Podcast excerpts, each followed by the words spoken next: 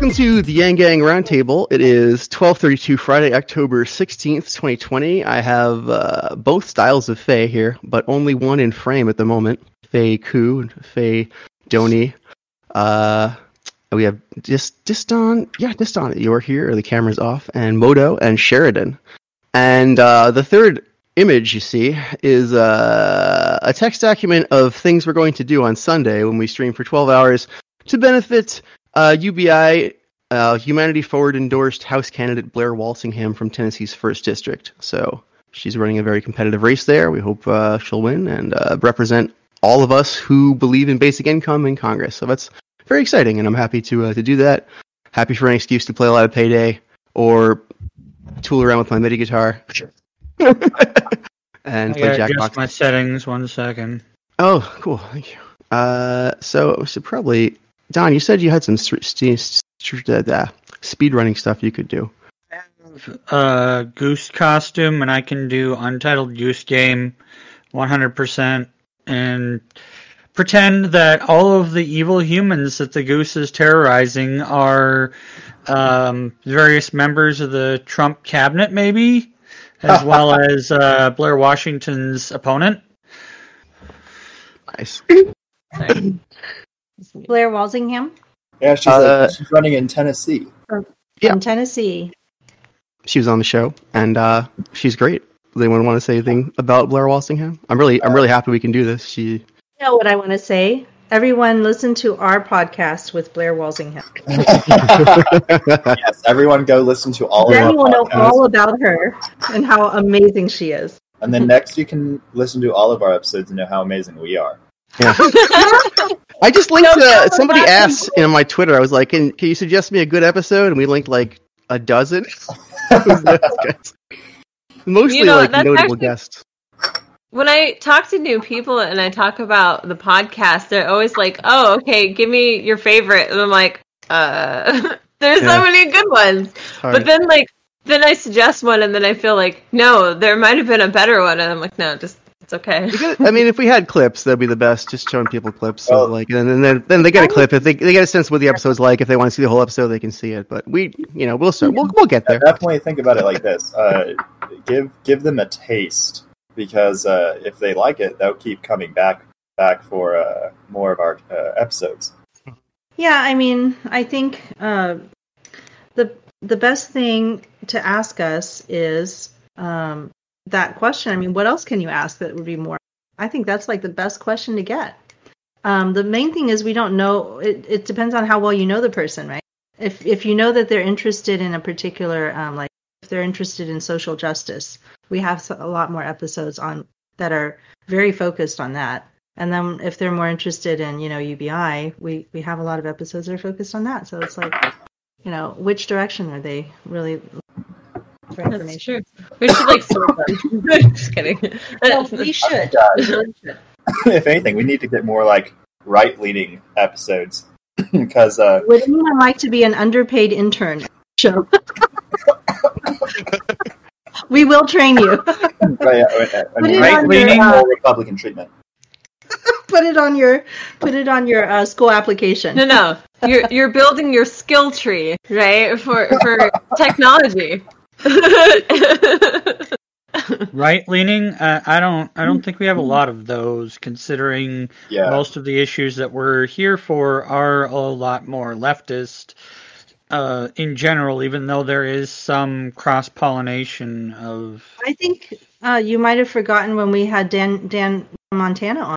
Oh no, I don't. I don't uh, forget Dan from Montana. I was actually thinking of him when I said that. We need more Yeah. Dans. We need uh, we need more uh, viewpoints. well, like Rich that. is more right leaning.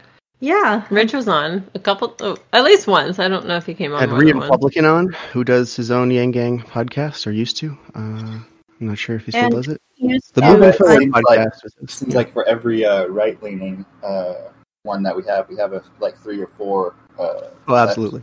Yes. so We I need to get my grandpa on. Man, that would be intense. Well, I mean, for, I'm of two minds about it. One, one, I do want to get representation from all sides, but two, it is a fa- right left is a false dichotomy, and I don't want to Yeah, give the dichotomy too the false dichotomy too much credence. So you know, that's balancing a good act. point. the reason I haven't got my grandpa on is he literally just joined the cell phone trend with a flip phone, just like last year. Oh, good for him. So, Oh, so he whoa. made it there. and that's but my really grandma fun. understands streaming. My grandma understands video uh, a lot better. She's like, she's the online social butterfly. My grandpa's like the in real world social butterfly, right? And so like they.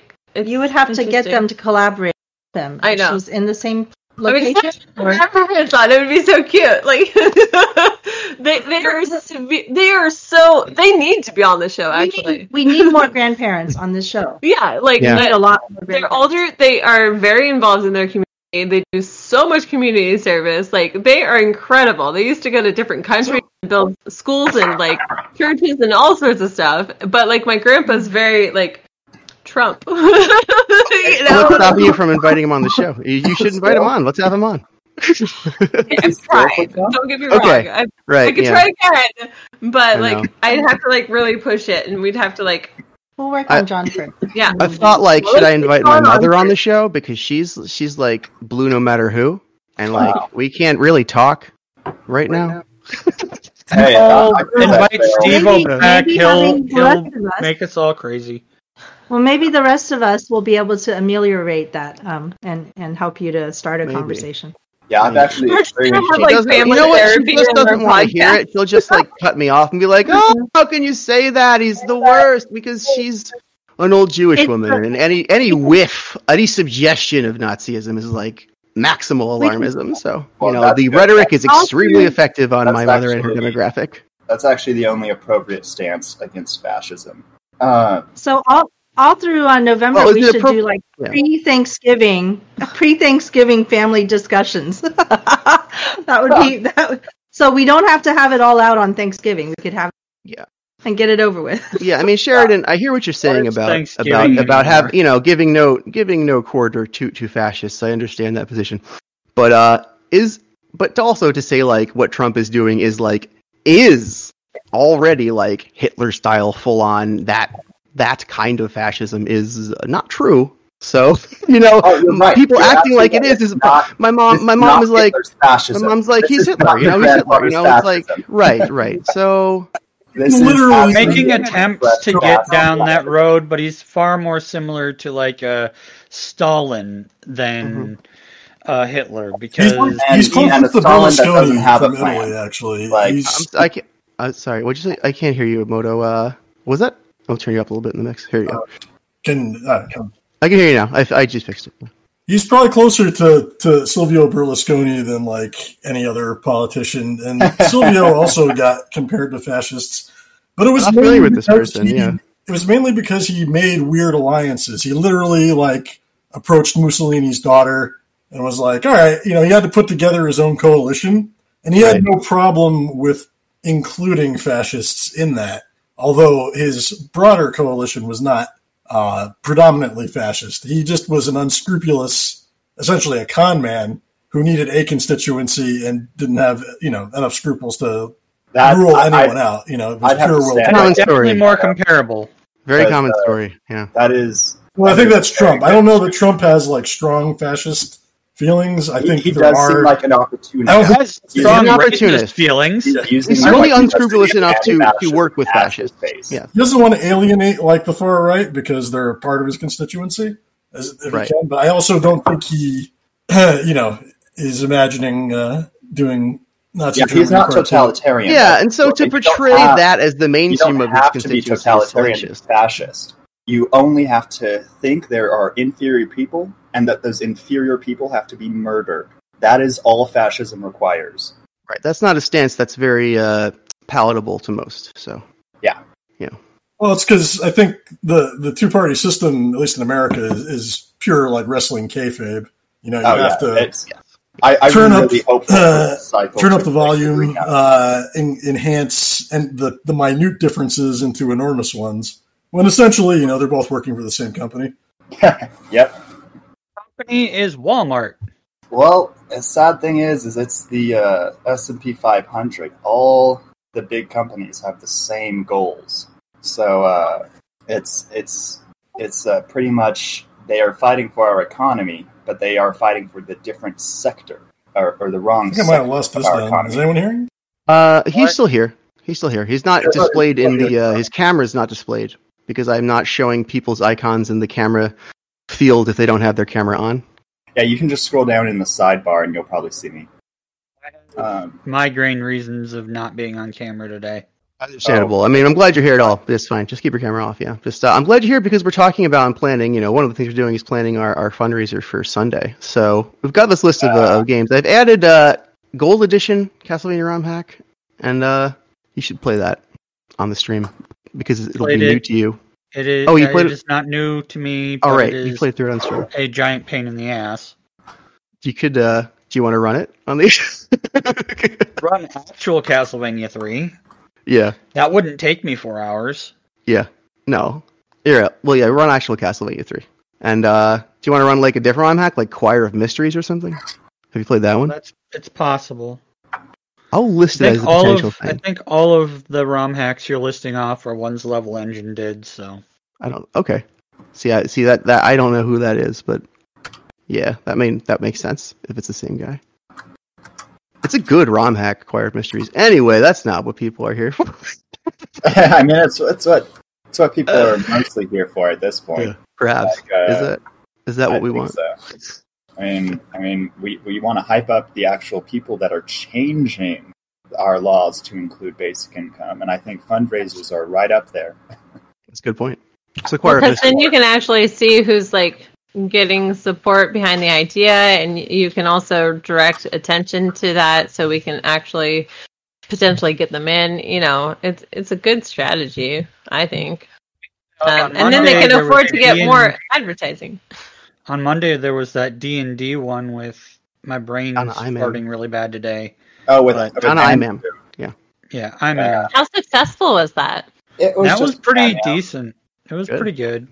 A, a lot of people were donating like five or ten bucks. There was a couple of people who donated more, but you know that that's how more grassroots grassroots campaigns work. Is like people will donate five ten bucks here and there, and they won't get close to you know hitting their maximum for the political cycle yet because there's so many it will you know actually help more than if a bunch of people gave maximum donation I've added Zelda 2 co-op to the list of potential games to play. There's a new ROM hack of Zelda 2 that makes it co-op. We could play it couch co-op on 3D Sen, so we could play it in 3D, and uh, you could play with me through that, Oh, you know, uh, stream remotely Steam feature.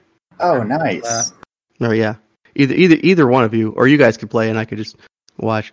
But uh, we should try that. Zelda 2 is a that'll be fun to play with with uh, with someone who's good. I don't know, Don. Are you good at Zelda 2? I presume you're good at every very. Nintendo game. not Okay, very Sometimes We'll give it a play shot. I've For- watched people who are way better than me at it a lot so maybe maybe i have just through osmosis of my eyes gotten better at it i don't know Ugh. Yeah, this is this is definitely going to uh, fill up fill up a few hours. Yeah, we have at at minimum it's going to be you know 10 hours it can go a little bit longer if needed i have permission from our tech dude to utilize our um rtmp server so that way if we're doing multiplayer games we can have all three of our game screens captured at the same time Oh, awesome! That'll be fantastic. I'm- yeah. I'm willing to do it. Yeah, because uh, unfortunately, uh, my video editor nixed the uh, idea of editing a 10 hour streamathon, so I'm not going to be recording this session. But You don't want to record it? I mean, people love Let's Plays. Oh, I, I completely agree. But my, my editor doesn't want to uh, watch 10 hours of footage to make sure that it's clean and proper for our channel. That's very reasonable. So That that that's that that's what is going to happen. I'm going to swear, and everything is going to be demonetized. I'm sorry. yep, it. Is that what happens if you swear? We can't swear. Mhm. On Well, YouTube, they'll you- demonetize you. that. aggressive. Like uh, that's why a lot of gamers will go to Twitch because Twitch has better partnership. But YouTube We're not has- monetized anyway. and I'm using Patreon, so I'm not too concerned. Yeah, demonetize away, you fucks. I I have an emote for my channel, which is me dressed as Trevor Belmont with my glorious beard doing the Q*bert swearing bubble because Oh, that's, that's different. yeah, I've seen that. it is 100% me. Just fuck all the Yeah, I'm fairly certain the Q*bert language is just those symbols. Here's an interesting thought experiment. Have you ever considered the possibility that within our lifetimes, uh, we'll do away with uh, the need to censor words like shit and fuck because who cares? Oh, 100%. I mean- Right, before that happens, Parents, parents care. happens, I, But- I mean- Well, but soon the parents who care won't be alive. George Carlin has had to retool his seven words before his death because a couple of them did get completely, you know, made a lot less impactful.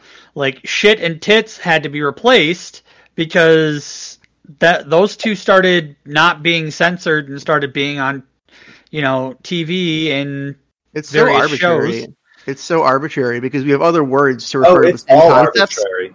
Other That's- words that refer to the same concepts are not treated that way. So why these ones? mm because people use them more thoughtfully. I mean, if I Yeah. won't go around just saying scat all the time, and uh, eventually it would probably get on somebody's nerves. But I don't know. But, you know, as a like- I- it doesn't seem like I'm a place for government. about Better- to me. I argue such Mm. censorship is the same as gentrification. It's Hmm. used because white people don't want to see the grotesque realities that we have to deal with. Mm. Yeah. It's an interesting way to put that. And that is But no longer Sheridan, serving. So shit apply and to fuck are no longer serving that purpose. So Sheridan, could it get them doesn't off the apply- list. shit and tits. Shit and tits. Sheridan, it doesn't apply to you because you're green.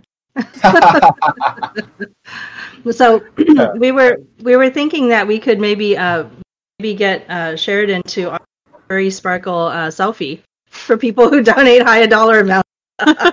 Because no one knows what he looks like. Except for me. I guess, like, I know. But Huh? in my You know? mind, I. yeah, Huh? face face day tonight. Oh right, that's right. Yeah. The mystery. Yeah, I got some hot I even helped take his that girlfriend's place. I don't mind that that you're a disembodied intellect, Sheridan. That's fine. But uh, it is kind of fun to objectify you now that we're on the topic. I matter. But yeah, if you donate four hundred and twenty dollars, Sheridan will privately send you a picture to Blair Walton. you heard it here first, guys. And if you donate four thousand two hundred dollars, he will publicly show his picture. Yep, Blair Walton.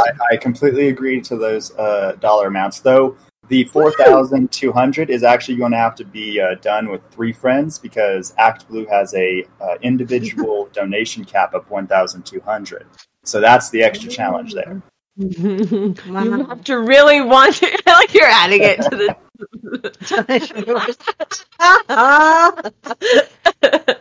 Uh. no, no, I think we should use that. Yeah. Okay. okay. So our first snack today, the delicious lychee flavored coconut And I'll, jelly. and I'll post on whatever platform people want, Instagram or Twitter. No, that stuff's great.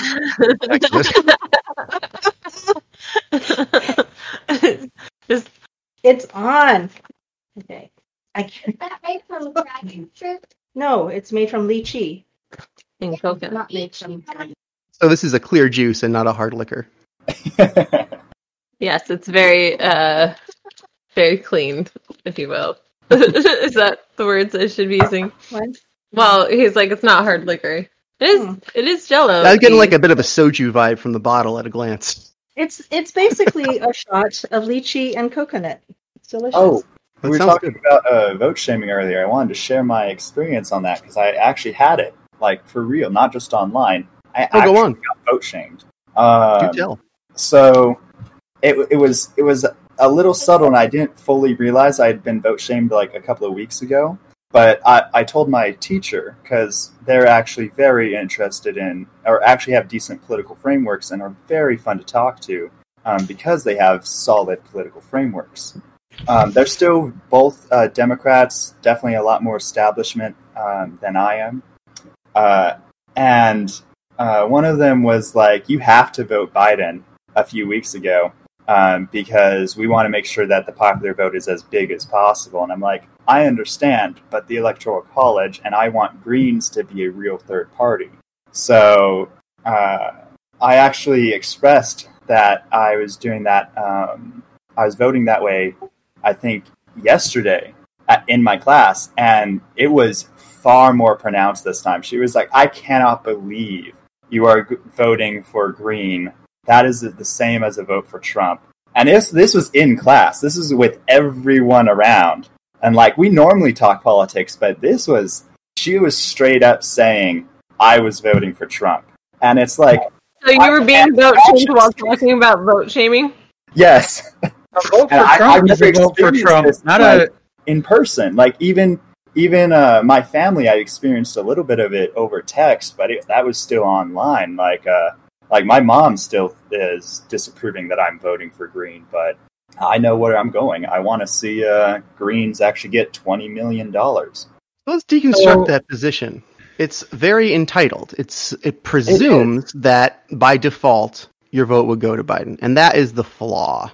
Because Well- Biden didn't earn your vote, and that's what we have to tell these people. No, you know, you are making an incorrect supposition about our voting system. It's not that. It's it's not that. It's that people presume that if you don't vote for their character, the other character in the two party system automatically wins.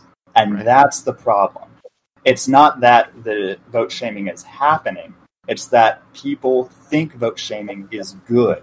Yeah, Our party it's system, the winner take all voting, is really at fault here. If we had ranked choice And voting, also I could be like Biden's my number Yeah. two. ranked choice is what is really needed as far as um, changing the way that voting works.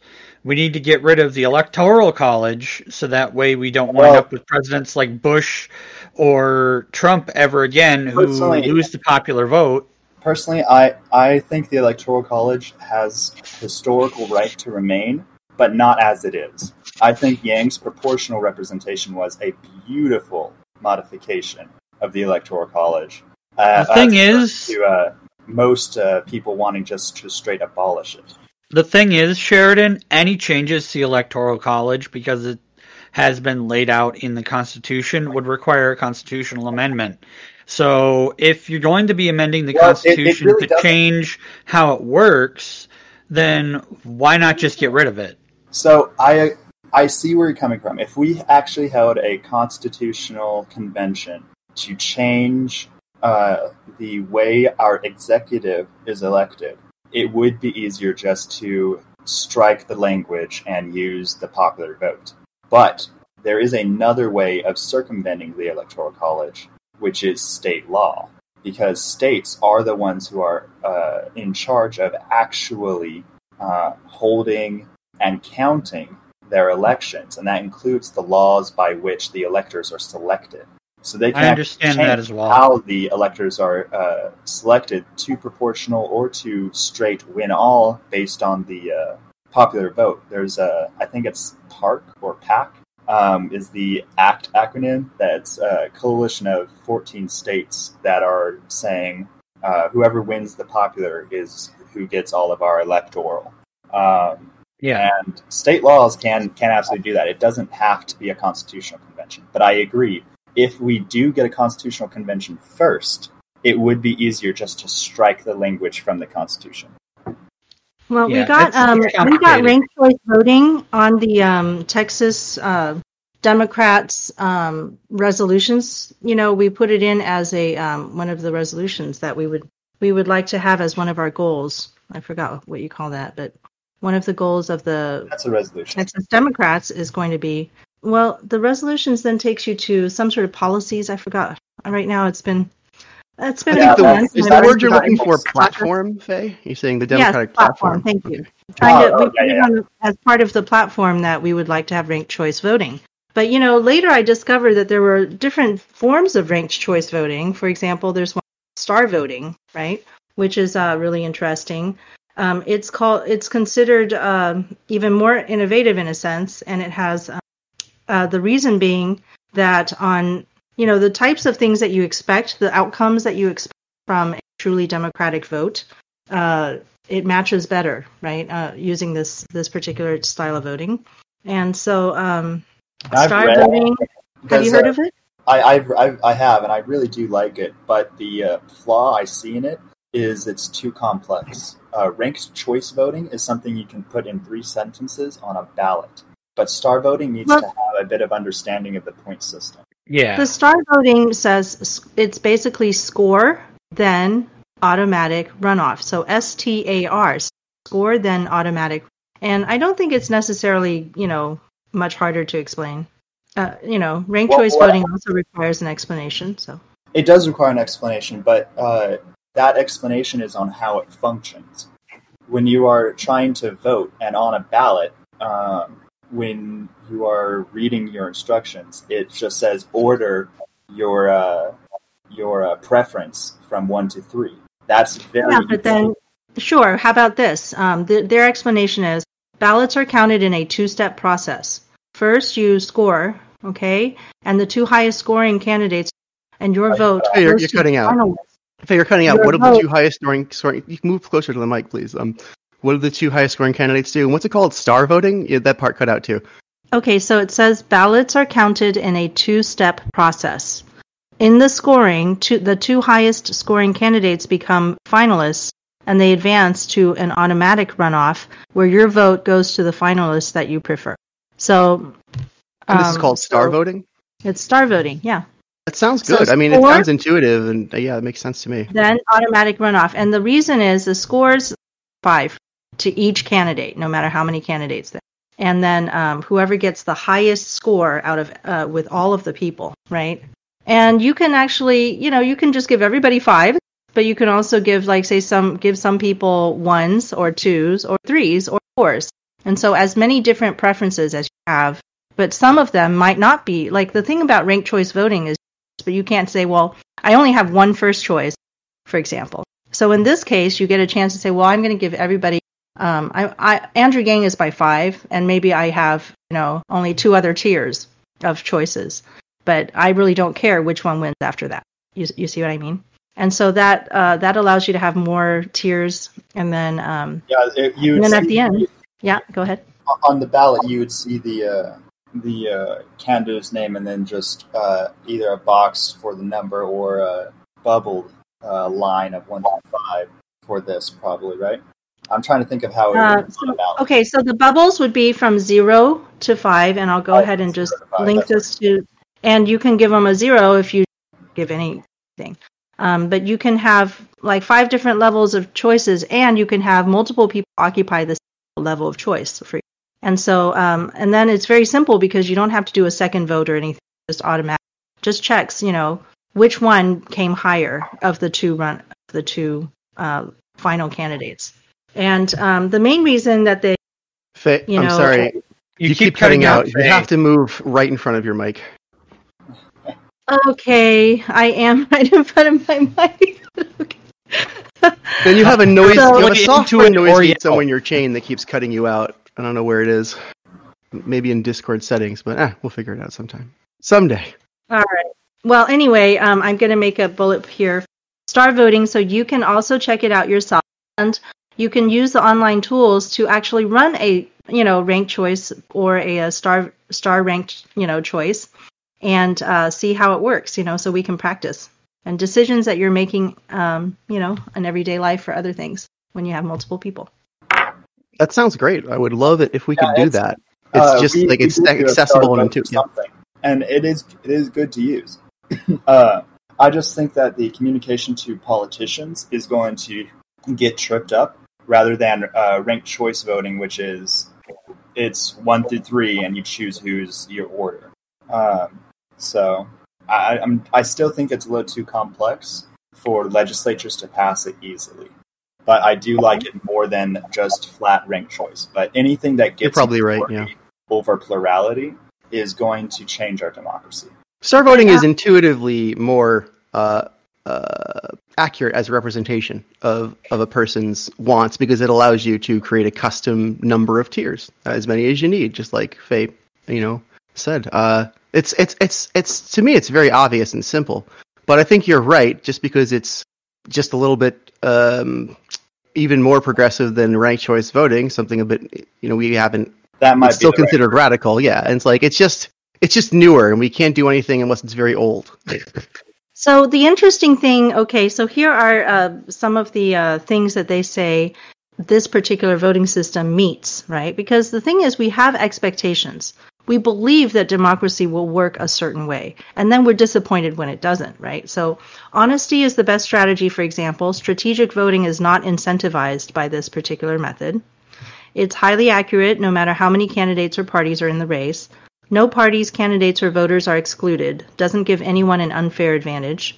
Every voter has an equally weighted vote. It combats the influence of money in politics. And even if your favorite can't win, your vote helps prevent your worst case scenario, right? Like in this case, you know, even if you don't vote for Biden, you could still put him second, right? Can be locally tabulated using the current process. Um, fully constitutional in Oregon and around the country. It's a nationally viable proposal and it fights polarization, which is exactly the situation we're talking about with this whole, you know, vote shaming thing, where if you're not Oh, voting for me, then you're doing a vote against me, which is just logically not true. But, It's, it's a uh, logical okay. fallacy. Mhm. Uh, let me take Texas's Democratic platform for an example. Are they going to use Yeah. Star as their style, or are they just doing ranked choice as their style? So we actually added ranked choice voting because uh, the humanity forward people here, right? We're just following Andrew Yang, who knows about ranked choice voting. That's what he talked about. But um, the reason I talk about STAR is because you know this is the time to talk about it before you actually settle down on another system that then people complain about, right? if we're going to go for the best, why not go for the best? So I Oh, want I'm more people to be able to hear about it. Yeah. But you can't. But you can't be Nancy Pelosi and let perfect be the enemy of the good. Mm. Yeah, no. Yeah, ranked choice voting, I'm for it, right? But I would be even more for something that um, seems to be uh, that should that matches my expectations better. And I don't think that it's actually very difficult to explain. You know, I, I agree. I don't think it is that difficult to explain, but I like uh, Shale hit it on the head. I think it's a little too progressive for even our most, even for AOC in the establishment to enjoy. I think Just- ranked choice voting is the most that they Hold could on, now- you talk about something complicated. That would be the Iowa caucuses. Remember when we were incredibly Oh, I agree. a lot, I, I agree. uh, you know, I how the heck are they Star doing is this? not co- that complex, and we've done worse. But Yeah, and then they say, well, you know, and then you flip the coin, and then you know, you're like, oh, and and then the the coin just lands, you know, No, and the guy flips it like 15 times, and you're like, wait, wait, when do you stop him from flipping it? You know, no, sure. What, what do you uh, What do you mean when you say you think it's too progressive? Because I, I think they're arguably along the same. They're similar lifts, I think. In Oh terms well, I agree. They are. Okay. They are. They are almost identical. And Star is, I agree, better. But the point of our voting change is to change the rule set. If we change the rule set from plurality winners to majority winners, that changes our democracy. And if we make it majority to a little bit better majority, that doesn't really change our democracy. That's the point. Is we need to get out of this fascist death loop, which gave us Trump. I don't think that we can always uh, get rid of uh, fascism by changing the voting system necessarily. I Because think the fascism recognize fascism is. like I I, think have the to thing believe we have to be able to recognize what wanton murder is like. Otherwise, we are not worthy of being firstborn. Yeah, okay. So, yeah, the main problem with uh, fascism is it's, you know, it's a human need to understand politics and things that are very complex by just saying, okay, who do I trust? Right? Who do I actually trust to make these decisions? Because I don't have the bandwidth to actually understand all of these complex problems and know what all the solutions are. So, what people want to do is they want to say, I know somebody that I trust, for example, Andrew, right? or Trump or whoever, and that person will just know everything for me. That's and that's the that's the real human. I, I, I, I'm agree sorry? that that is what the politicians aim to do, but that's really where media and journalism has to be propped up by our government because we have it to have needs to be removed citizens. from corporations because right now their their goal is not mm-hmm. news their goal is money Yeah, and I think that's a great goal and it's a great tool, but we have to have proper subsidization and taxation on what is working and what isn't working. For example, the number one reason, and uh, Andrew highlighted this a lot when he talked about the death of democracy, is through the death of journalism, especially small, rural journalism. uh, small towns, especially when Craigslist came, their classifieds, which was their main revenue stream, evaporated. They traded in uh, paper dollars for digital dimes, as he said often. And that's really where the nexus of uh, this this uh, need for community in rural places really started and allowed for this incredible far right wing to ar- arise. And I've actually seen some of this uh, more recently. Like Epoch Times is a very, very right wing publication on par with Breitbart. And I got mailed a actual newspaper of theirs, and I know that they're a digital newspaper. So they are actually trying to make their very close to propaganda news freely available. And other more left leaning newspapers are trying to be profitable. And that's the wrong game, especially when it's a culture at war, essentially, a war of ideas.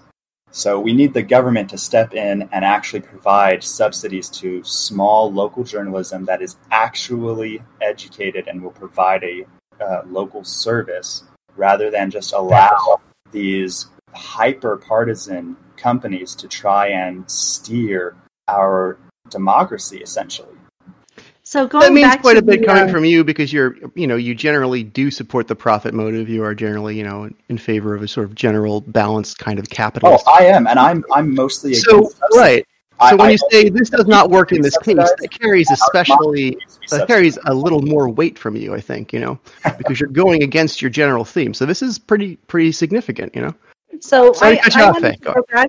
It's okay. I wanted to go back to the um, idea of uh, breaking fascism, um, and I find that the root of fascism is that people just don't have the ability to comprehend this many complex topics, and so they just want to find somebody they believe they will trust and have that person make all the decisions for them, and uh, you know, then So then that's uh, that's not that's not the core of fascism. That's just political ineptitude, and that is very rampant, rampant, and it's actually accounted for in mass society when you're talking about democracy.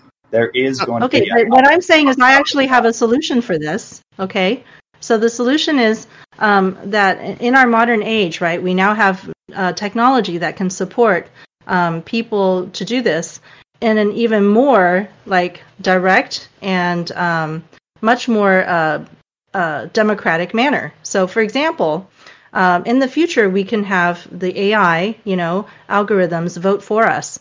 And we can have algorithms that say, okay, um, I will follow Andrew Yang, not just on Twitter, but like say, any, uh, I will vote the way that Andrew Yang suggests that I vote. So how Andrew Yang So, says I should vote on these that is an policies. I'm just gonna, I'm gonna trust him to do the voting for me. Okay. very And each person- proposal, but I think that gets in even worse hot water when you're talking about private companies controlling our democracy because it, it un, Mhm. uninformed voters are bad, yes, but having manipulated voters is worse. And no matter how you slice it, a company providing an AI algorithm to select someone else's votes for them is selecting their votes for the voter. That is a private Yes. company choosing. But we already do that pretty much. That's I already understand. happening, I really understand, and that's really the difference that we have to get between sociological and uh, technological solutions. But my technological solution is not complete, okay, without the fact of um, not only that, but our political representatives no longer need to actually do the votes for us, okay? So we don't have to elect somebody who represents an entire state, okay, and is going to represent them for the vote on every single uh, issue that comes up, because there's no way for anybody to do that.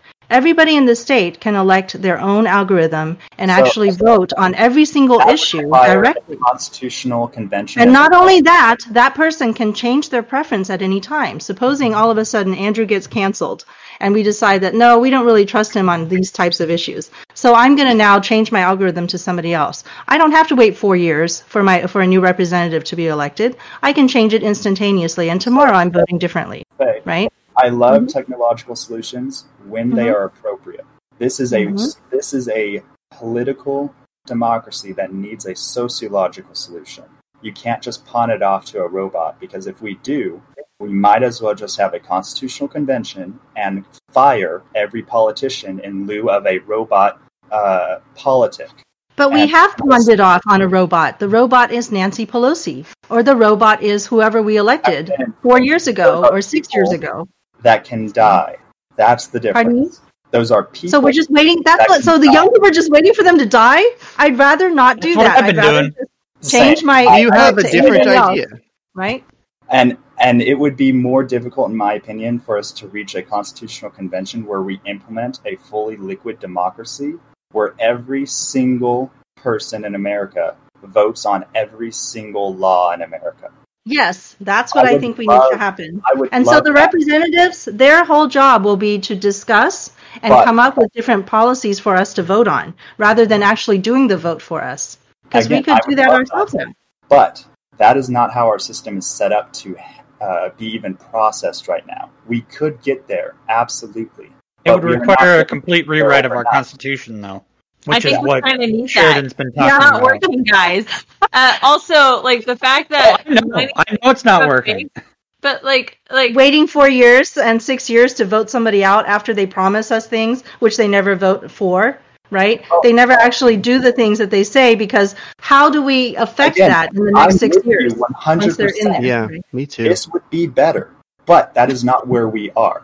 And well, yeah, but that's not what she's talking says- about. She's talking about where we should go. Where's our the change. Let's push Yeah. the change Like- towards what we want. We know what's crap. We already know what's crap, right? Talking about it doesn't get us anywhere. We need to talk about where we're yeah. going. So, so, the direction. so we could redirect that conversation to okay. So how do we get from point A to point B? That's the conversation we want to have, right? And that's kind of what this channel is about too. Is and how do I'm we get from A to B? to get from here to a liquid democracy that is completely run on your phone, we would need to have a series of constitutional conventions and a massive upheaval of our digital infrastructure out of the hands of Amazon into a real government operation. And that would be an expansion of big government like the conservatives would never even be able to comprehend. I mean, I would be for it. Absolutely for it. Are you a conservative? They, I think it's possible to present our idea if we digitize it into I a am a progressive, and I think that it's impossible to pass a liquid democracy through our current setup of our our uh, federal government or even our state governments. Like, I don't even think California could manage to pass a, a state liquid democracy act that would basically limit uh, how much representatives actually vote on and push it more to the citizenry. So in that case, I believe that the militias are more likely to get this done than we are. If we're if we're talking about pro- progressives are saying we can't get it done, then the mil- the militias are more likely to get it done because they have to set up a whole new government if they tear the one down, right? That is So there's going to be a whole new. are inferior and you have to use violence to get what you want. That is fascism. Well, but that's also how things really have happened in the past, right? yeah, in the past, before we actually started have rolled talking and many, many times. trade and actually building the future. We are in the future because we were not violent. I think By regardless of whether it's Not true. Our country has been very violent. Yeah, by and large, we don't have 50% of our uh, people in the military. It's five. Regardless of whether you want to use violence or voting, you you need to have a constituency to to do anything you want to get done at this point. And I think that's what people don't really look at is the fact that there's only a certain number of things the uh, Republican conservative constituency can do, only a certain number of things the liberal constituency can do, and you're going to need to change what that constitu- what those the composition of those constituencies if you want And to that's my biggest that's really bold or even have a revolution. I mean, you know, like you, right now it, it's we don't have the alliances and the um, Well, this is that motto is my biggest argument for voting for the Green Party this cycle. Because the Electoral College is so powerful and we have not been able to change it this cycle, it is going to elect Biden. That's basically de facto. If we can get 5% of America to vote for Green, we have the Green Party, the Democratic Party, and the Republican Party getting federal money being a national party. That is a true three party system. and we will be able to actually push Democrats to crush the Republicans out of the political scape and provide a new two party system that actually progresses our Overton window. Wait, you just said to go back to a two-party system? Wait a minute. Yes, yes. I am the one to say We're going three just to go back to two. our Let current me hear system that right. in the next decade will probably provide a two party system again if the Greens win this cycle. But the difference is the Republicans will be crushed and they will not be in the national landscape. It will be the Democrats who will become the new Republicans and the Greens who will continue to strive leftward because they are the Green Party.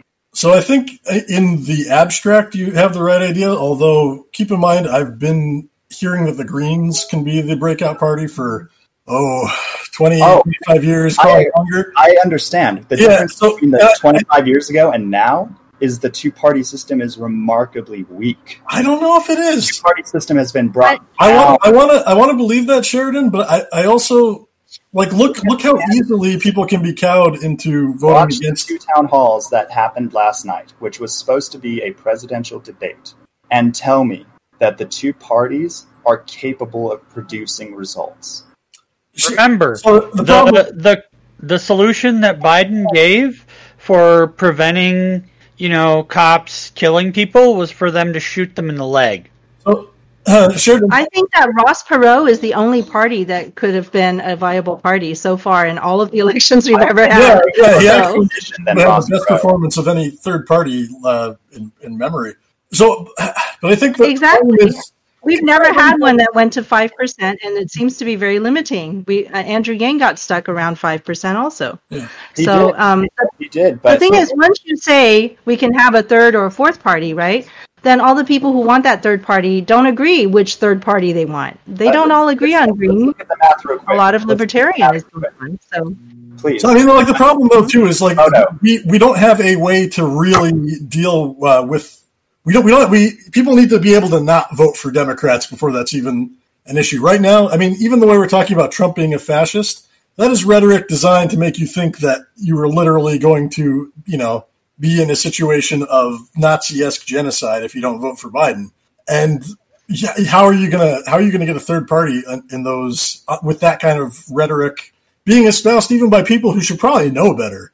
So but we, we can't we we need I think almost a way to counter the media and the pro, the propaganda influence before we can even get the votes. I mean, it's a it's a huge knot to untangle. I, I, I agree, Moto, but let's look at the math just for a tick. I'm exhausted. So during the Democratic primary, there was 20 plus candidates.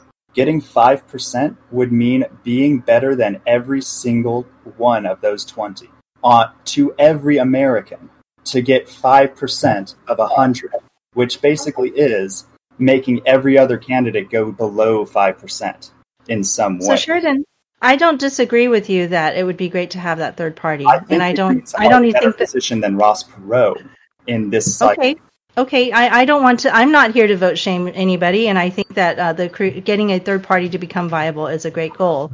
But I just don't think that that will break the the fascism issues. I don't think that's going to fix it because the real problem is people in their hearts want to just have somebody else make decisions for them because nobody has the ability to understand that many issues that are on the ballot. So in order to have that liquid, you were talking about the liquid democracy, you're going to have to follow other people and trust other people to help you make decisions. Just like, you know, if you have an elderly mother, they might just trust you. They say, I'm going to vote whatever Sheridan says, you know? Or, um, you know, I don't know that much about uh, military. Maybe I'll just choose one of my veteran friends and vote however he does, you know? So it could be And anybody. It doesn't have to be a corporation. I think that is a great way for democracy to form because that requires personal development. But I, I, th- I think if we all had kind of like you know alignment with our own values and actually like identified where we need to have values uh like um thought about you know uh, like if you use a video game structure as I always go back to like you, you you almost need to know where your stats are where your like you know different measurements of so but, but if, really if you knew who you were in your stats, voting would be easy. But we, we don't even know ourselves. We So, just kind of look to someone else. absolutely right, Faye. if you want to move to a liquid democracy where every single citizen is a representative for themselves, we have to bring up the education of every single citizen. If you Yeah. want a good democracy, we have to increase our education and make it. I far don't agree better. with that. Okay, I ha- I don't agree with that because that would mean that some people who are not educated shouldn't vote, and I can't. I don't I agree with think that. I feel like are an important part of democracy, and they should still exist instead of being mm-hmm. shoved into a private company to vote for them. Uh huh. Well, it doesn't have to be a company. I'm just saying you can trust your son. You can trust uh, your veteran friend to make decisions for you on uh, military matters. You can trust. Talking to people is And so- democracy. That's the sociological solution. Yes. So that's actually, I think it's also very honest because that's really how most people make decisions, right? Yeah.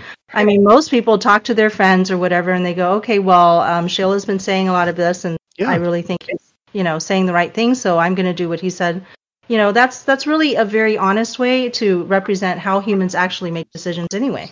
So Yeah, for most of my life, I mean, growing up before I was an adult, I just would completely take all of my political cues from Moto. So I don't think there was Go that. figure. So we could have a Motobot that just. I don't know, maybe not. Maybe I was a little more. Not. I mean, you you would have been you'd have been an adult by the time I, I was politically like. Yeah, yeah. I, you were definitely like my primary political influence coming up, though. So I mean, this is a great practical example of what we're talking about. I would just, from a position of ignorance and faith, say I don't understand the issues. I have faith in Moto. I'm going to double his vote, and and through doing this, I'll become involved and gradually, naturally learn what's going on, and I did.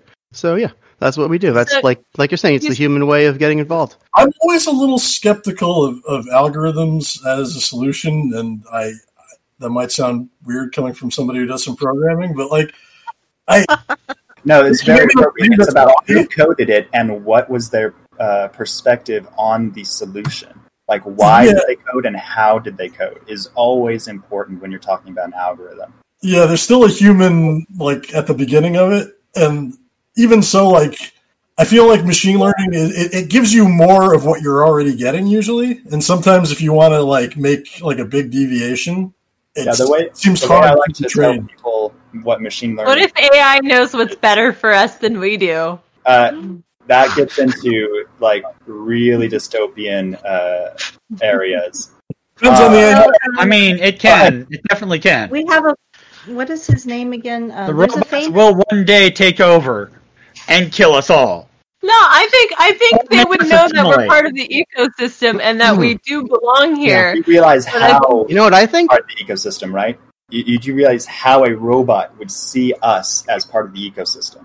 Yes, that's what They I would see us as Absolutely. a wildly overpopulating fungus, Well, and we So would have have you- to hold to an appropriate level. keep in mind you, Perhaps. you can create you can create an AI that, that would you know ultimately see us as a problem. You can create an AI that would be w- like super dedicated to us, but also would just fail to you know meet our needs. So, what I'm in favor for in the future, and what Isaac Arthur, a fantastic YouTuber, also discusses, is AI suited to the task.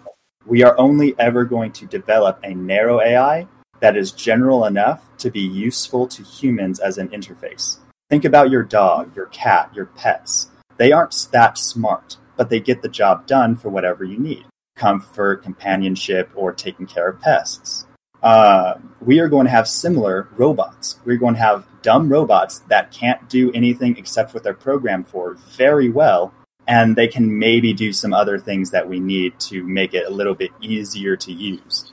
But we're never going to have truly general AI, in my opinion, that's going to be able to uh, comp- comprehend a political Well, economy. So, I mean, if you example? program it, if you program it to be like, okay, help us figure out climate change, and then it's like, okay, I'm going to take all the statistics Yes. from each of these Yes. areas.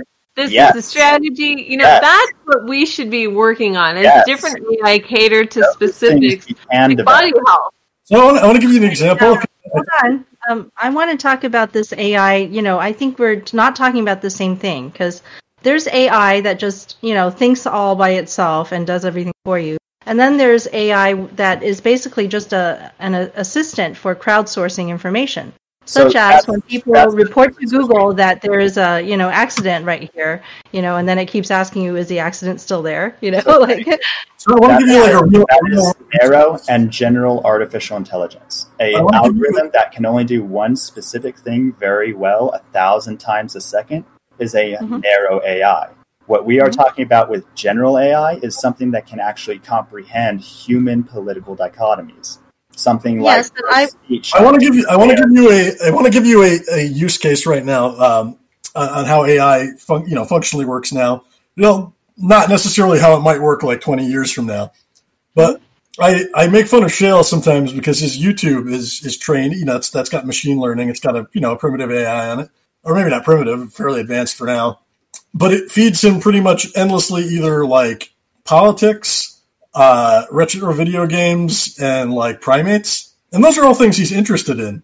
Yep. But there are there there's a lot of times where he's just like, man, I just keep end up watching the same. It keeps feeding me the same things, and I want to like try something Yeah. different. You burn out. I just want something new, and YouTube's like, "How about the same old shit?" And eventually, I acquiesce. I'm like, "All right, you damn robot." it's And that's over." that's the thing because what the way the way and this is a very broad stroke. The way machine learning works is it's kind of a probability machine where you're sort of it's figuring out what you like and it's getting it's narrowing it down over time. So this is why I was saying climate change is a perfect use case for our current uh, level of AI because it can actually determine how much of our carbon budget we need to capture, how much we need to allocate, and how much it needs to be taxed off companies uh, to try and curb our carbon emissions and maintain our balance because our atmosphere is quadrillions of tons of atoms we that the only way to comprehend our atmosphere is on a statistical probability spread.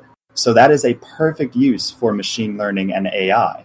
Mhm. But what, to what I, I thought we got here by talking about politics and how to vote and how to create a liquid democracy. and that's and my idea of the AI is simply to say, I'm going to follow another person, which is a crowdsourcing uh, mechanism. It's not the AI determining who I am and what I'm going to vote. You know, it's I'm just going to say I believe that this person I trust more is going to make a good vote on this. Of course, you can take it back. You can make your own vote, right? Any at any time, you can also not vote. You say, "Well, I don't trust anybody on this. I'm just not going to participate in this vote." You could still have a no-show, right?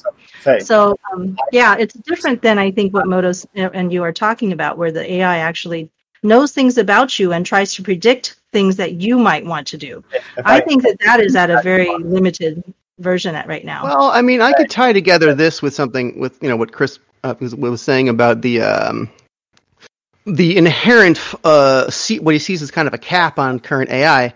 I think that cap's going to be lifted pretty easily. There's an implementable solution, which is to simply have the AI start grading the value of the attention it's getting from me rather than seeing it as a binary. It could sometimes ask, are you enthusiastically watching this video or begrudgingly? You know, something like So- that. Even if it doesn't directly ask it, we'll have some way of starting to infer or make data about that. And once we start to conquer that hurdle, then AI will, you know, there's no reason that'll be a sticking point anymore, I think. the problem isn't if we can do it. The problem, like always, should we do it? Should we allow AI to vote for either uninformed or non voting citizens? Should we allow YouTube to take control of your laptop you don't get camera? to decide. Should No, we allow YouTube to take control of your camera to look at your face to see if the videos it's showing you are good or not? Those But are the wait. questions we need to ask. It's not a we decision. That is a decision that should be taken individually. If I say I want someone else to vote for me, I could do that right now. I don't need AI to do it for me. I agree. I could we just ask Andrew, build "What would you vote?" And Andrew would tell me, and I would say, "Okay, I'm just going to do what he said." Right? I can read about somebody's vote and say, "I trust that person. I'm going to do that." So it's just allowing me to do what I already do a little bit faster and more easily. Right? I just follow something I don't even have to tell me. a There's a lot of this is happening already. The amazing Um, thing about the free market is you can do that, but you should really ask why hasn't anyone done it? Oh, I think I believe it's happening. So Yuval Harari, I believe many of you may have heard of him because he's a very famous sort of technolo- uh, technology philosopher, and he has said that the reason he has really started thinking about all these things was that uh, some of these algorithms picked up on um, some characteristics of his that he hadn't realized that you know himself. so it kind of, I think, I believe it maybe outed him uh, before he really And realized what a- he was feeling. that is a very different perspective. Having a AI company provides Mhm. you with a political framework to help educate you in what politics even is so you can understand what you like in politics and what you don't like in politics. That is absolutely fantastic use case for AI and narrow algorithms. But to allow a company to vote in lieu of a voter, that is a completely different perspective. And at that point, we should just have a well educated populace that can vote for themselves. Um, wait a minute. I don't. I again, I don't think that has been on the table. That somebody else would vote for you without your permission.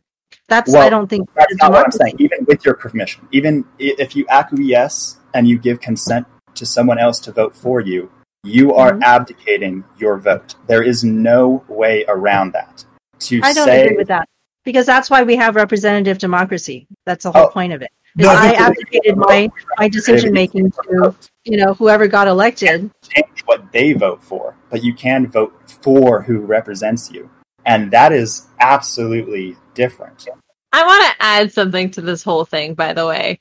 When on the campaign trail, I heard many people talk about different types of manipulative techniques in order to get people to vote, right? If we yang somebody, we have to get them through forms of manipulation, which other politicians are doing anyway, too, right?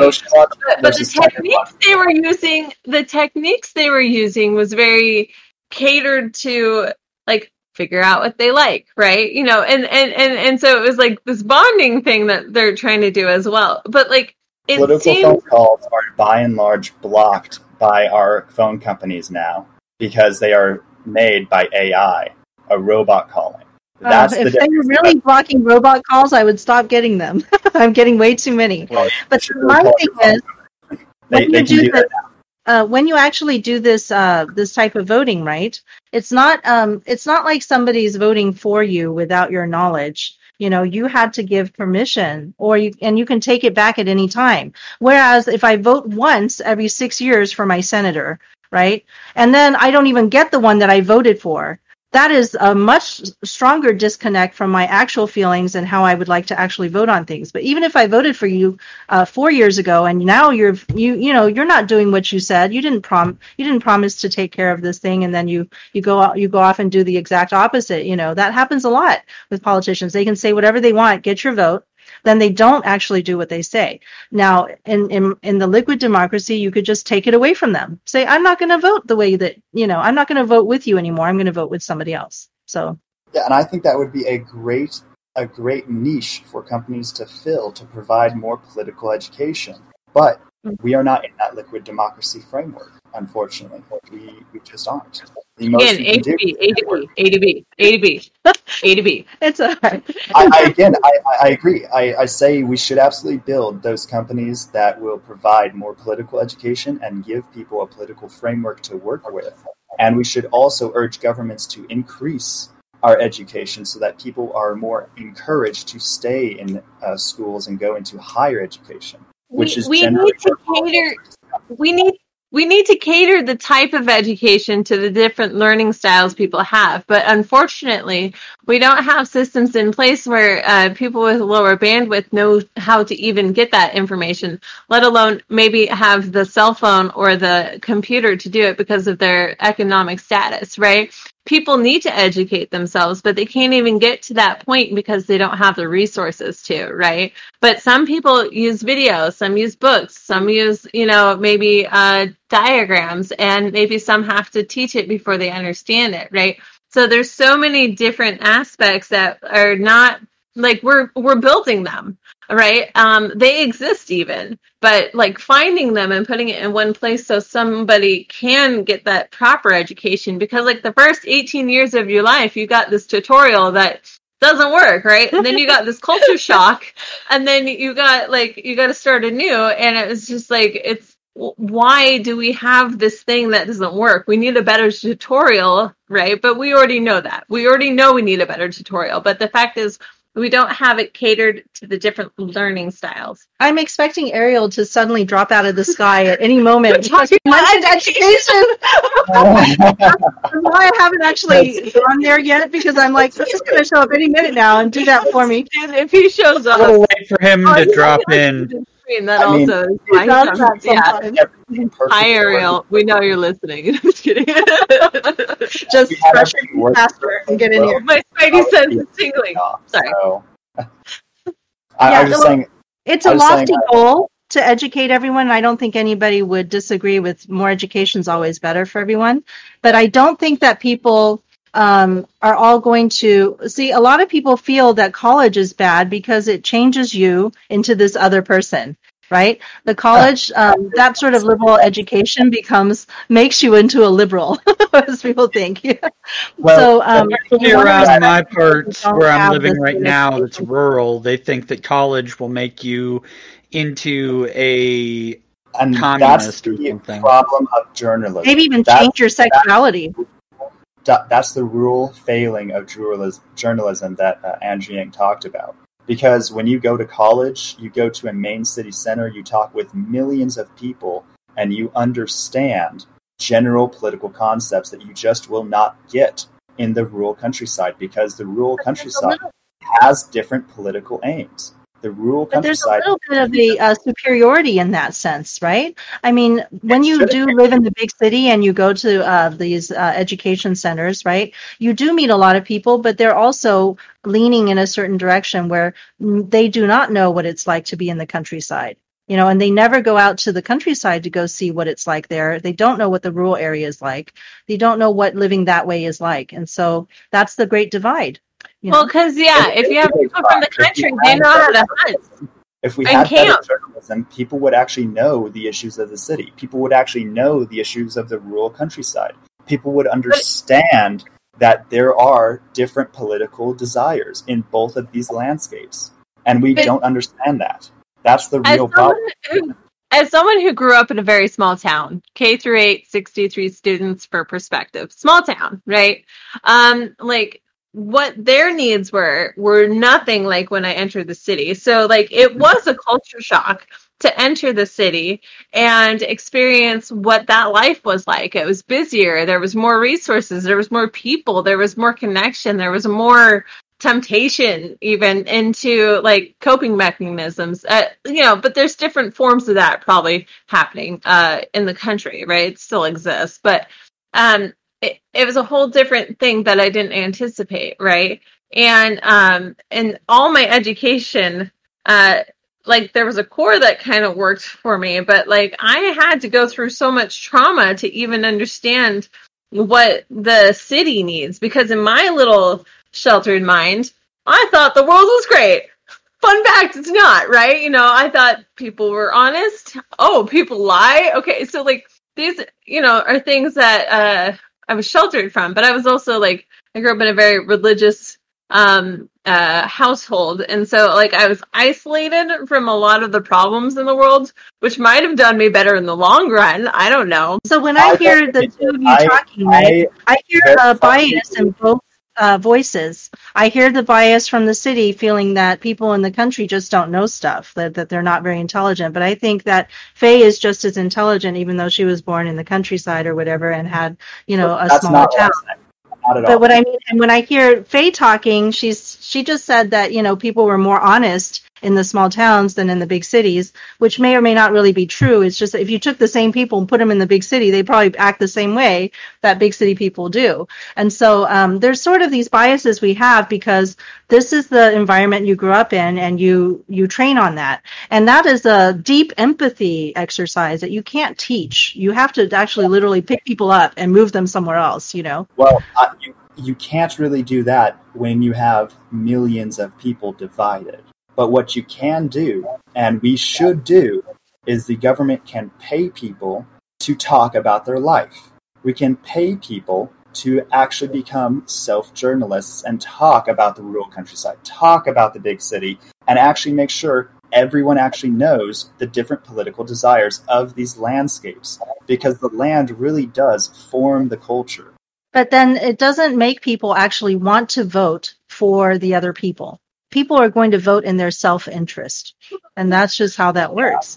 But we still have to balance the fact that we have minorities that have very important interests, and we still have to respect them and and and help. Uh, you know, so that's the problem with democracy. Is like the majority can't always win. The majority wins.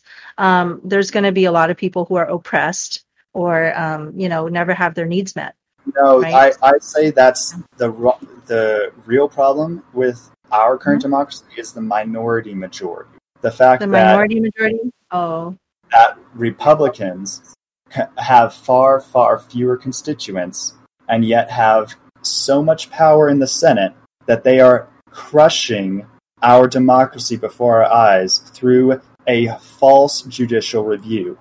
That is the real danger to democracy, is the minority majority.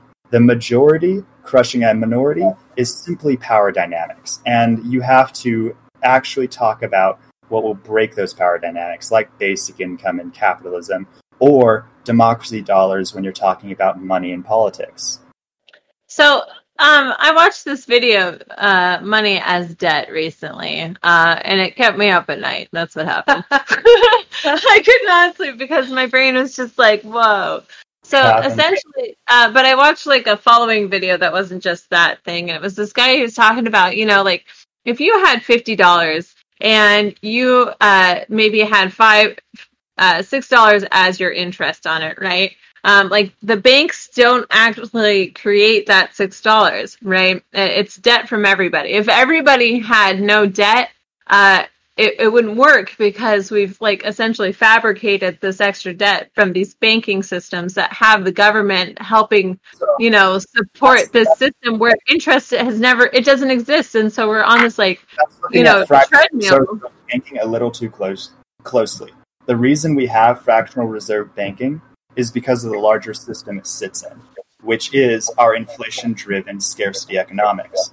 Because the government is constantly printing money for government programs, for tax breaks, for uh, tax rebates, for all kinds of grants for uh, companies, and providing uh, funding for our military and police, fire departments, and health departments, uh, the banks are actually absorbing tax money that is being inflated. So that's where that uh, debt com- is is solved. That's how fractional reserve banking has been allowed to exist for centuries because it sits in the, a system that is constantly creating money, and that money needs to be controlled. And that's where we really need to shift because we have such a breadth of people that are honestly underbanked. We have thousands of people that have money and don't have a bank to put it in. That is un- unbelievable to me as a capitalist in America. And we can solve that through basic income and taxation of the rich. The thing is, Sheridan, those things that you're talking about, basic income and taxing the rich, because of the way that the Republican Party in particular has weaponized the taxation of those with any money and tried to equate them to the middle class or the job creators or whatever they're calling them this week your views are thus then considered socialist. And oh, I agree. And what's radical is our Overton window. I shared a tweet from the UK Conservatives. They are running an ad, and you would not recognize that ad as conservative in America. It was running the Green New Deal build more houses, build more hospitals, uh, update our infrastructure so that every region can participate in our economy. That is the slogan they are running on for their economic recovery argument. That is the same plan Bernie and Yang had for a green transition, and they were called socialist. Our Overton window is so far white, right? We are actually talking about fascism, where we could put millions of people in concentration camps and kill them. We are on that brink. We really, really are. And it's horrifying to say that we've been dragged that far right, but it's been coordinated for the past few decades. oh yeah, it's been coordinated since Nixon and definitely ramped up with Reagan. And it's all about money because if if you if you make class warfare in such a way that anyone who's not in the top 5% or top 1% or whichever one you want to you know say is the real problem the millionaires and billionaires if if it becomes where they own all the means of production if they own all the media if they are you know 80 to 90% of all of your representatives in government then they are going to continually uh, degrade the ability of those lower classes Sure, to we are- go you up. Are Don, but in 2020 we are there. Billionaires Oh, I- I are battling each other like serfs in, uh, or like uh, dukes and duchesses in the uh, medieval age, where Jeff Bezos is controlling the Washington Post and making snide remarks about the administration, and the Fox News is controlled by a whole conglomerate of right wing, and they are making attacks against uh, Whole Foods and Amazon and all these other things are not paying taxes, which is so absurd from them. fighting each other over who gets to be the real rulers out of these little sections of capitalism was made for. Capitalism was a fight against monarchy from its inception. It envisioned where everyone fought each other to the point that no one became a king. And we had government step in with the neoliberal ideology and say, no, let's make some kingmakers. It'll give us stability. oh that's not what that's not the way it's supposed to be No, it's not. Medium cap businesses should be the largest thing we see, but The we don't. Like this, I happen to like capitalism with Chinese characteristics. you know, it's funny. They, they happen they to still like insist- marxism they still insist that they are actually on the route to communism, which is interesting. But I think for America and capitalism, uh, I mean, I'm I'm a socialist, so I, I'm obviously going to disagree with you on the fundamentals. Although, I, you know, obviously, I'd rather see. Hey, I, I completely understand, and that's the beautiful I want. Star Trek motherfucker give us our Star Trek Although I would, I, I, I would, uh, I would say I'd rather see How should we social, get there? like a social Hi, democratic um, capitalism than uh, what we But I think the the problem is that I think capitalism, by its nature, is always going to kind of bring you back to something like this. Um, and that's it's not even because like capitalism's evil or whatever. It's just that's just the way it works. It, it consolidates power. It consolidates wealth in uh, in fewer and fewer hands. Yes, you're right. That is laissez-faire capitalism, and we had a huge, huge crisis called the Great Depression because of it. And we came together and said we have to have regulations, regulations that control capitalism, so that we don't get such crushing disasters from single companies mismanaging a small thing. It sounds more like laissez unfair capitalism, if you ask me. well, That would be laissez laissez faire. But uh, you guys, Let's- Thank you. Taiwan has the most capitalist. Uh, it's much more capitalist than we are here. It's it's an economy that's filled with tiny companies, which are often composed of just one person. Everybody has um, a you know a business. That's so beautiful. everybody has a uh, like they they live above their business right and uh, the, the the way that the country is built it's built on all these small businesses very unlike korea or japan where very large corporations dominate the market right? Um, and so That just sounds yeah. So wonderful because it's like if you just live i mean on like the the 10th floor and then you go down to the first floor and that's where your business is and it's just like here we go man. That just sounds I, I mean i mean that's the thing that i that i love because when i lived in the suburbs i hated it so much because i was so you know far away from everything. And but but but now even in the city but damn if i if i lived in like a complex and like down there was like a whole bunch of businesses and one of them was mine that would be so nice and community oriented and friendly i remember when i went to japan i went to a hostel on like the 19th floor and on the first floor it was just like all of these shops and all of these people and i'm like hey that's nice no commute no no no pain in my neck just like get what i want go back to the 19th Well, floor In and I'm like, Japan's hey. case, that they do that for a different reason. They do that because of space consolidation. They are a tiny island with almost like five million people. I think they have to really get cozy. So I know, everything but- is connected. but but they're, they're, they're and in New York, I think they do that too. I but but there's something about that space consolidation and that coziness that's really convenient. That that, that that's why I So don't let's like give you a term you're going to like. Uh, mixed use zoning is what you're talking about. Yeah, People it's like wonderful. mixed use zoning, and It- I am it- you, you know, the biggest thing is in in here in LA is all these stupid like finding a parking space and then remembering how much money you put in the meter or how much more time do you have and like getting stuck in traffic. Cars take like, up a stupid amount. Screw that. It's stupid. You know. Yeah, cars are cars are remarkably inefficient in a uh, urban environment. We we really need to invest in public transit and charge a lot more in in uh, auto taxes. Well, with that, um, So because I've always lived in a more rural area, except for when I was in college. Um, so I've always lived in a place where no, you can't have public transportation because it's not feasible. When most people Like I said, in have an to urban work environment, five ten miles away from their house, it's not very feasible when that five ten miles is you know down country county roads that yeah they're paved but you get a snowstorm and they're like the last fucking roads to get plowed. So you got four five six foot drifts. No goddamn bus is gonna get through that.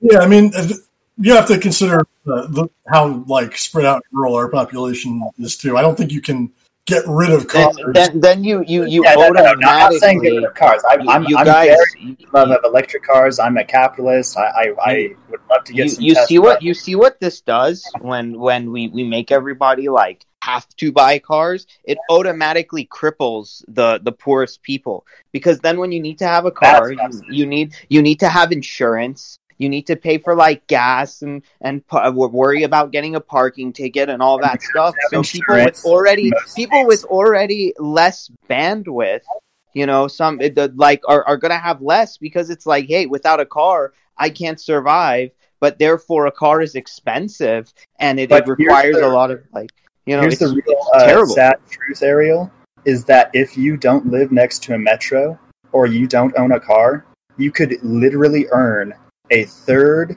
to 50% less because you are not able to move about the city and meet with your uh, customers or employers.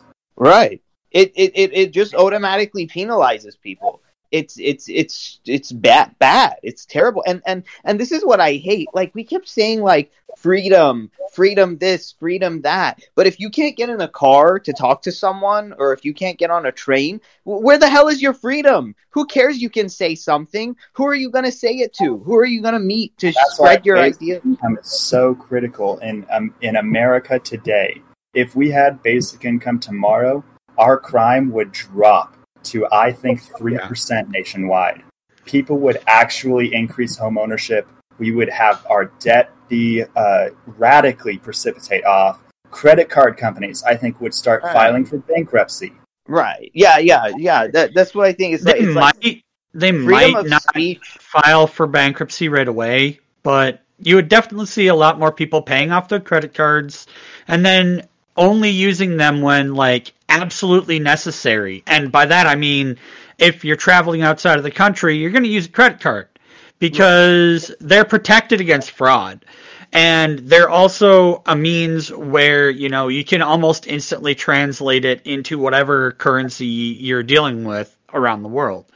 So that's that's a, that's going to be the new use of credit cards. right. And and and and like m- money is It freedom. should be the proper use you know credit you know because because because if, if if money is speech then money can drown people out. And not only Yeah. that but it's but it's like hang on a second. If, if if you don't have the right amount of money to get to the person who needs to hear your message you might as well be talking to a wall. Sure you you you, you can you can go to some like middle of nowhere field in Kansas where there's nobody for miles and miles around you and say whatever the hell you want.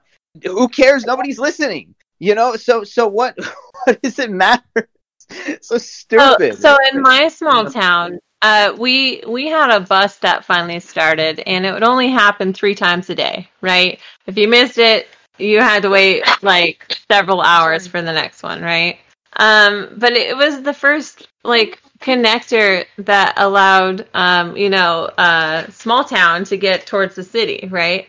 And it really helps improve the quality of lives for people and the opportunities that presented themselves. But, you know, uh, the fact that the only way they could make money was going that far out, they wasted about, you know, an hour or two of their lives just getting into the city and then going back, right? When I worked in Vancouver, Washington, or I lived in Vancouver, and then I, uh, so I moved out of the small town, and then I worked in Portland, Oregon. That was a two hour commute. So four hours of my life just on public transit, right? God, that's ridiculous. That's actually pretty Yeah. similar to uh, how our town. like like what what the hell is up with this country and it doesn't know anything about convenience it, it it's it's so bad That Sorry. should be more than 20 minutes away for uh, commute because no, that's no, how long our attention span That's, can that's handle not the right perspective, Ariel. It's what it's up with this country and oppression.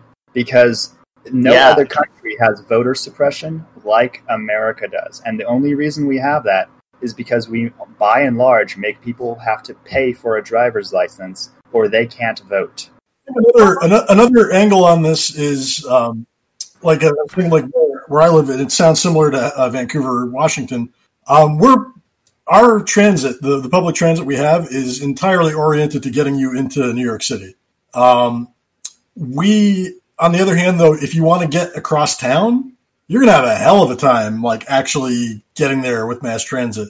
And And then imagine protests stopping everything too. Like the public transit doesn't work when protests are happening.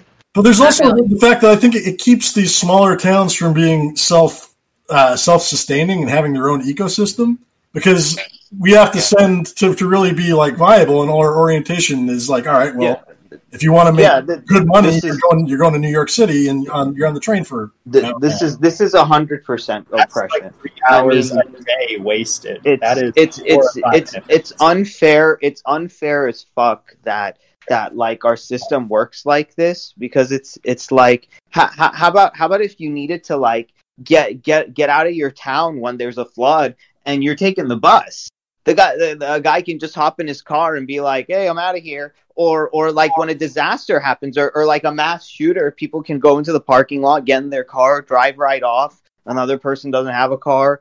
I mean like it's it's it's a different we, we have like the oppression class and the class that just can do whatever it wants. I mean it really really um it, it if if you limit people's freedom of movement like that you're just uh yeah you're keeping them down. Well, at, No, at you mentioned point- you, you mentioned something about Oh, sorry. sorry. Uh, you you mentioned something about a sh- right. So I actually was uh, at uh, like near a shooting in uh, downtown Portland, um, and so like I was waiting for the bus, and it was the last bus. Okay, and there was a gang related shooting or something, you know, like and it was scary, right? And if this bus didn't just happen to show up right after it happened, like I would have been stuck in that situation, right? I couldn't have gotten out of there. I mean, I had a school with me at the time, but like it was scary, you know? And then like then I have to deal with the like, you know, but I couldn't stay to like help report what I saw either because I needed that last bus out of there. Like these are things people don't even think about. right yeah yeah and I didn't have money to get on a, t- in a, taxi either, you know? So Yeah, the well, design that, of our that problem cities. really is not having the money. Like basic income should provide people their freedom of movement. Well, there's that, and also the It- design. it's that of- time. Uh, Mhm. I know that it's only been like an hour and a half for you guys, but I need to go so that I can eat and stuff. So Thank Yeah, you for coming You on. know, I think we should we should try to stick to our schedule if we can, because um, you know we could need to do this when our guests come too, and really you know keep keep things uh, tight. So I would like. Yeah, True, I'm true. personally also going to take off. So So, Yeah, uh, a really how about we good give our handles then? let's do our sign off. Yeah, Diston, do you want to sign off first? And also remember to put your credit in the live stream chat if you get a I chance. I already put the credit in. Um, Hi. I'm Dizdon. You can find me on Twitter at DizdonPlays, D I S D O N N P L A Y S.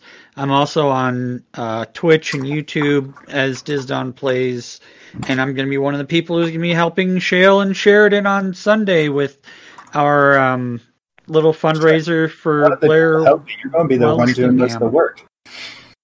Hey, I mean, I, I'm used to doing this sort of thing. I do charity events all the damn time.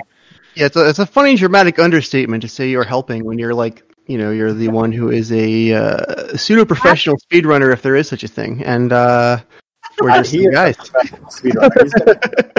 I, I- I'm a semi-professional uh, charity organizer, I guess. Yeah, I mean, Well, look, catch you you're a guys later. notable speedrunner. We are not notable video game players, so you are the guy. And it's funny to say you're helping. In the rural Hey, talk about yourself there, Shale. I'm I'm working my way up to being notable. I got Okay. 32 Uh, subscribers. You're also somebody. I'll I'm the only uh, nobody among Catch us. y'all later. Bye, Don. Thanks for coming. In rural communities, we have a lot of. Uh, everybody has to become an expert um, uh, fundraiser. uh, You know, for whatever projects that come up. For So, real. um, should we go ahead and all sign off, and we'll get back together tomorrow to talk some more with our special Sounds guest? good. Maybe, uh, maybe we can slip a quick practice game of Payday in here. I don't know. Hey, I'll, I'll, I'll join All right. up with that Okay. After, so after the show, good. We'll do that. uh, and then I'll need a edit little and more practice, huh? Yeah, we gotta. wait, I know what you want to look like a chump on stream. You don't want people to tune Yeah, in. yeah, and be like, oh, fucking, this guy sucks, and I'm, I'm not gonna vote for Andrew Yang. You know, you don't want that. So you gotta Yeah, represent the brand. Ariel, do you Uh, want anyway, to yeah. sign off first? worry. Go ahead and I know off. we just Uh, got you sure. barely in, but Yeah, yeah, that's fine. But but I got to say my uh, piece about. well, we uh, actually mentioned you when the education came up because we're like, oh, Ariel's gonna Oh, hop yeah. in any minute now because we Ariel. mentioned education. Yeah, we were talking about you on Paget. Congratulations! I did Yeah. see that uh, interview. That's great. That's up there. Yeah, I I'm made really the most glad you're getting in front of more eyes, and uh, you know, thank you, Paget, for for having Ariel on. That was that was great. We really Right. It. when when when I when I when I you should have seen her face when I said what good is a developed brain in a dying body. Yeah, yeah, I saw. yeah. it's like oh that's Mm. that's a big piece of common sense Mm. bomb that just kind of like dropped. Okay. yeah, yeah. Sometimes you just have to say it and people realize it. Just like Andrew Yang Yeah. when uh, he was going around going like, "It's not immigrants, it's technology." It's Yeah. like, duh. I, I like to say when it when it sticks, it clicks, uh, or, or when or when it when it clicks, it sticks. Other way around. When it when it, it when it clicks, it sticks. That's it. It just clicks, and then they're like, "What what the hell's going on here?" And then you know they the the whole just just like their whole worldview, just like boom, like that. It's like, and then it's great. Okay, so so you can find me um on Twitter at Ariel's Ariels. That's A R I E L S A E R I A L S and uh, youtube.com slash revolutionary thinking. As you guys said, I was on uh, Paget Kagy's show. I'm asking her for the um, a recording so I can mirror it on my channel. But if she doesn't get back to me, I'll just use some kind of XSplit or OBS software, record it, and put it back on mine. And uh, yeah, Are you going to br- uh, ask her if she's going to come to our podcast? Uh, On- yeah. Well, well, you you guys are already in that chat. I mean, her Discord. I can give you, but but I'm gonna yeah, I'm gonna ask her. I can try again. I'm in the Discord. Yeah, yeah. Yeah. So we'll see what happens because because because I I don't I don't I don't want to repeatedly ask Paget for stuff because then it's like hmm, you know. But yeah, we'll see. Well, after you drop the truth bombs, perhaps she'll she'll think, hey, there might be some more we can grab. right, exactly. Well, well, well. One day we're gonna drop the truth, and that's what I like to call the truth nuke, and that's when the whole site is gonna The change. The truth. The truth. yeah, the truth. Just, just, just like do it in one fell swoop. Just like get in, get in front of like millions of eyeballs and just be like, "Hey, I bet you never knew this." The, the truth is, if people had cash, our capitalistic system would work. Right, exactly. That's the truth. Oh! Well, uh, I'm I'm Faye Koo, and you can find me at Palestine Math on Twitter or just Faye Koo on Facebook. But I also am uh, uh, hoping that people will come to join the uh, women only uh, structural defects of money group that I have on Facebook, and I put that in our credits link. So Uh, my name's Faye Doney, and uh, my Twitter handle is Tisdoney, T I S D O N E Y. Um, still working on that documentary. Uh, it's been a lot of fun, um, and uh, you know, I'm looking for projects in their own communities that are improving it that maybe inspired by Andrew Yang and or any of this because I think we should um, have great examples of what uh, we could follow in our own hometown. So. And by the way, we have matching cars right now. With uh, with uh, you know, like my car says "cash for people" on the back for, ever since the last event out in Dallas, and it's actually working. People are asking us about what does that mean. You know, curious. So Yeah, mine says life, liberty, and the pursuit of universal basic income. At least on one of the sides, I get like three. Oh, That's that's Yeah. great. that's Right? that's the the preamble to happiness. That's the kind of like the pre-happiness is the UBI to like get us to the happiness. there are a lot of people who've never heard of UBI still, and so I didn't put UBI on my. This, you know, they don't know what that means, but they know cash. They understand cash. I would like some of that. How do we get some of that, right? You know what? It's it, it works. It's it's beautiful. If I, if I run, that's going to be my main slogan: "Cash for people." That's it. All right. Yeah. Hashtag. All right, so uh, let's pass it off to Sheridan. Oh, thank you. Um, so you can find me on Twitter at jsabergamer. You can give me money at Patreon slash not public, and you can watch me play some video games with my wonderful girlfriend on YouTube. I put the link in the uh, in the chat. It's not a nice link right now, but it's it's it's a link. You can subscribe and help me uh, get a nice link. I need hundred subscribers, and then I can make my own nice link. Nice. Um, before you head over to, um, you should post that in our cat, uh, podcast chat. But also, um, I I wanted to let people know that Truckers for Gang has been trying to trend a hashtag, uh, hashtag UBI 2020. So help us do that. Uh, post post really good information about UBI and use that hashtag. Thank you, Chris. I am Moto at Moto Motes. That's an underscore in between those, and uh, that's it. Awesome. So I'm Dale. subscribed, by the way. Yay! To- Hooray! Yeah. My name is Shael. Uh, S H A E L R I L E Y is my Twitter. Please feel free to contact me or follow me there, whatever it is you do. Uh, thank you for watching. Thank you for listening. And join us uh, Saturday. We've got a show. Who's coming on Saturday? Who's coming on Saturday. Oh, is it um Mudit? Is that right? Yes, there's somebody coming on. Name. Is his Let friend? me take a look at our schedule. It says Mudit Verma Cool. Okay, Mudit so joining us from two o'clock, and on Sunday we're going to have that benefit for Walsingham. Right. about. So we'll have a new perspective from someone on Saturday, and uh, on Sunday we'll continue our fight for the truth. Uh, It's- where It's yes. where uh, we raise yeah, and we're gonna you know raise some money for Blair Walsingham uh, by streaming uh, video games on Twitch, a, a Twitch a video game streaming platform, a video game streaming platform. That's what Twitch is. even So though it's even though it's going to be ten to eight p.m., which is a, a marathon, right? yeah, I 10 to- suggest yeah, that yeah. you, you split it up into different pieces, and then that way we'll get more. yeah, that's what we're gonna do. We will split it up into different pieces. Excellent. So Excellent. it will be like a chunk of Minecraft, chunk of Payday, and yeah, Yeah, yeah. more on we're, that we're too. not- we're, we're, we're, we're- I'm going to try and join in every game, but uh, Yeah. except for the Jackbox. I'm not sure I'm going to join in any Jackbox game this time. Oh, you've soured on Jackbox. A little bit. Okay. That that joke one was a little boring. I mean, if there's a there's a few other uh, games that are a little bit more graphic, a little bit more interactive. Then, uh, There are. The joke one is not a high point.